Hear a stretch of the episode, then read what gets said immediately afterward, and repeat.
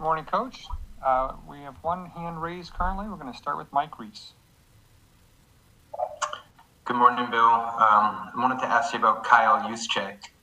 Um, he's had a nice career for himself, obviously coming from Harvard, right in our backyard here. I'm curious as sort of what you remember about scouting him, you know, being that he was a local at a local school here, and just sort of what you think of how you projected his possible fit, I guess, in the NFL.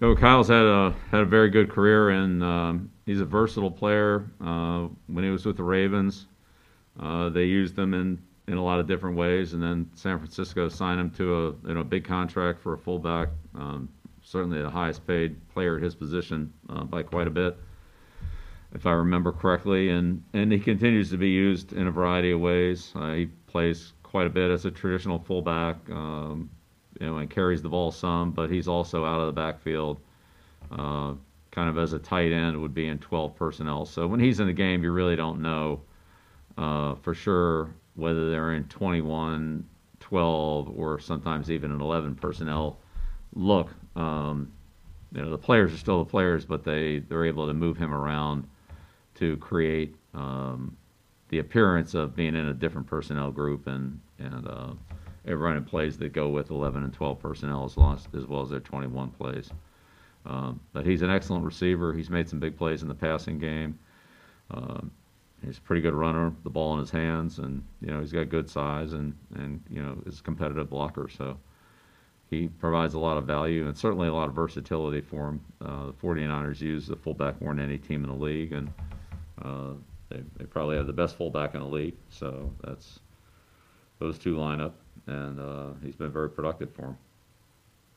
Probably taking you back to a time that I don't even know if you you know can remember, but is that something you could have projected coming out of Harvard, or was that sort of a tougher projection just based on what he was doing in college?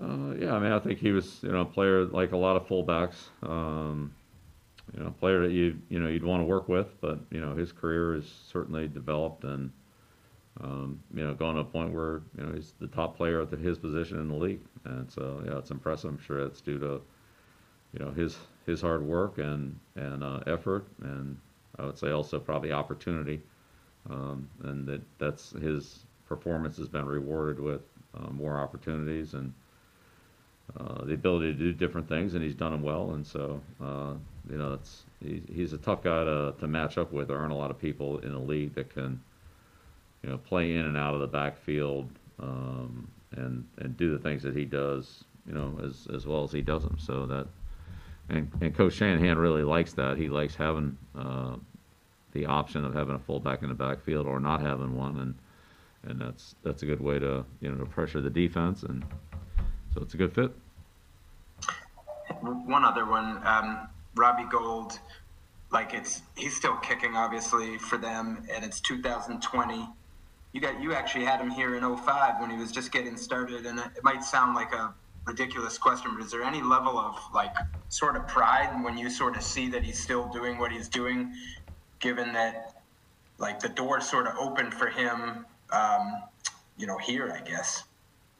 Yeah i mean robbie uh, you know was a good good kicker. We knew he had a good kicker um, with robbie. It, it certainly had we not had Vinatieri, um, you know, it, I mean, he could easily have been our kicker.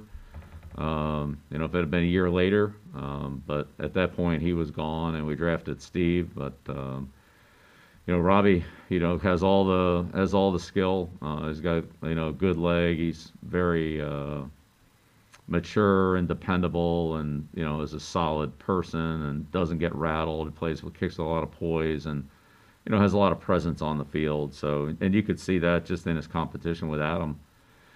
Um, so, you know, he was able to to really excel in, you know, his opportunities here. Um, it was just we, at that point in time, didn't feel like we could keep him over over Vinatieri, and um, he's gone on to have a great career, and um, you know, wish wish Robbie well, except for on Sunday, but uh, he's he he's certainly you know done everything and more than than what we saw in training camp, but we, we saw a lot in training camp to feel like he was going to be a, you know, an excellent player. And had he been available when when Adam left, um, you know, I mean, who knows how it might have gone, but obviously Steve came in, and you know, Steve had a tremendous career here as well. So, um, been I've been very fortunate to have, you know, some good kickers. You know, even Stover at Cleveland, and and then Vinatieri and and um, Steve here is you know, pretty pretty fortunate.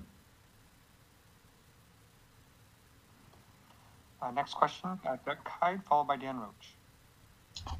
Good morning, Bill. Uh, Anthony Jennings has been playing on the edge and off the ball. I know he did uh, played off the ball a little bit in college, a lot at the Senior Bowl. But what does it take for a player, especially a rookie, to be able to play both of those roles for you guys? Yeah, it, takes um, you know it takes a lot of work. It's uh, really hard to play one and, and to play both takes um, you know, it takes a, a, good level of instinctiveness and, and both mental and physical versatility because the skill sets are, are quite different uh, between playing off the ball and, and you know only a few inches away from a you know a good blocking tight end or a good receiving tight end. So um, you know those those are challenges as you mentioned. Uh, Jennings did both those things at Alabama. He um, also was a you know very very good communicator and signal caller, um, and had roles on third down as well. So he had quite quite a bit on his plate uh, in college, and uh, I think that the volume of what he has now is is certainly manageable. Um, probably maybe a little bit more, but he's you know, he's a good football player with, as I said, some versatility and ability to do some different things, um, and you know, we'll continue to you know, try to you know see where he fits in in our defensive scheme and game plan on a weekly basis. Yeah, he. Uh, I've noticed he's played a little bit more over the last couple of weeks. What's allowed him to take on that bigger opportunity? Well, I just think in general, our you know some of our younger players uh, started off the season. Um, in a couple of cases, they played because of, you know more about a necessity, but uh, as they gained experience and um, and we've gained confidence in them, and, and they've been able to, you know, string repeated good efforts together on the practice field or in some game opportunities. Then, you know, that's led to more opportunities. So, um, yeah, it's Jennings' situation is similar to you know a lot of other players in his position that you know as they get the opportunity and they show that they can be productive and help the team, then that's that's going to lead to more. Thank you. You're welcome. Next question, Dan Roche, followed by Andrew Callahan. Morning, Bill. Hey, Dan. Uh, just a, a, a, general thought of you got. Yes, you're only halfway there, but your players have talked about how uh, exciting it was to have a normal Wednesday to get back into that routine. How has this week gone in your mind? What's it been like for you and the players to be able to kind of get back on track and, and get focused on football? Yeah, it was great to be able to get back on the field and and um, you know, have a, a pretty normal week. We had uh, the virtual meetings on Wednesday, uh, but yesterday and today uh, kind of been our normal Thursday and Friday schedule. We anticipate doing that going through the weekend. So I think we uh, we all appreciate that. Maybe took it for granted uh, a little bit from you know the way it was in the past because it was always that way. But now having experienced the other side of it, uh, you know, players uh, dressing in the bubble and driving home and having a shower and things like that. There's just a lot of little conveniences that, uh, as a team, players and coaches that we've had that uh, we we didn't have here for a few days, and uh, now that we have them back, I think there's there's definitely an appreciation. I know there is. I have it, and, and I, I know a lot of our players feel it as well. To just be able to, to do things uh, on kind of a normal basis. So and that's been you know positive for the team, and I think their you know attitude and energy has has reflected that. Next question, Andrew Callahan, followed by Megan O'Brien. Good morning, Bill. Andrew. Um, so I want to ask about Beau Allen. I know obviously he had a long layoff there before coming back to practice this week. First of all, how has he looked? And is is there any sense to the idea of kind of being in football shape versus you know, the conditioning that he might have to do before hitting the field? Is that something you might have to, to monitor, measure, looking at a player who's come off such a long layoff? Yeah, absolutely. Um, yeah, we'll start with that. I mean, football conditioning is, is a lot different than you know running around a track or you know jumping over bags and, and things like that. It's just you know those those guys, especially in the interior line. I mean, it's it's like being in a you know being in the ring. You know, you're in close quarters. You're you know you're leaning and and pushing and you know blocking and defeating blocks against each other in in close quarters. And there's an element of uh, stamina and leverage and technique and position that you know you just can't simulate hitting a bag or you know or running back and forth across the field. So uh, not only is there a lot of you know, technique involved, but there's there's a great deal of endurance and stamina that you know you just you just don't get unless you're you know, playing across from another guy your size and doing the same thing down after down after down, and that's how you that's how you build it. So. Um, any player who hasn't played recently needs that. Doesn't matter whether honestly you'd be coming off an injury or not coming off an injury. Once the injury's healed, they're still back to the same thing as you know regaining um, football acclimation. And you know we did that.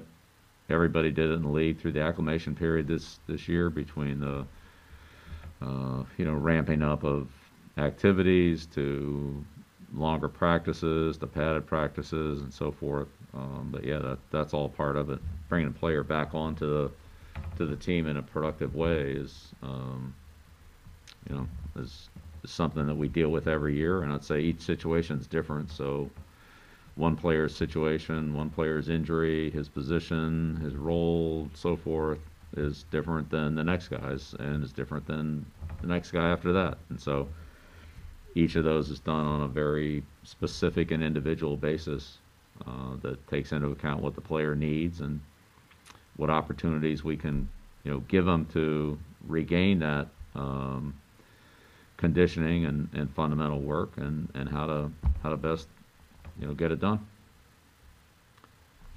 And last question will be Megan O'Brien. Go ahead, Megan.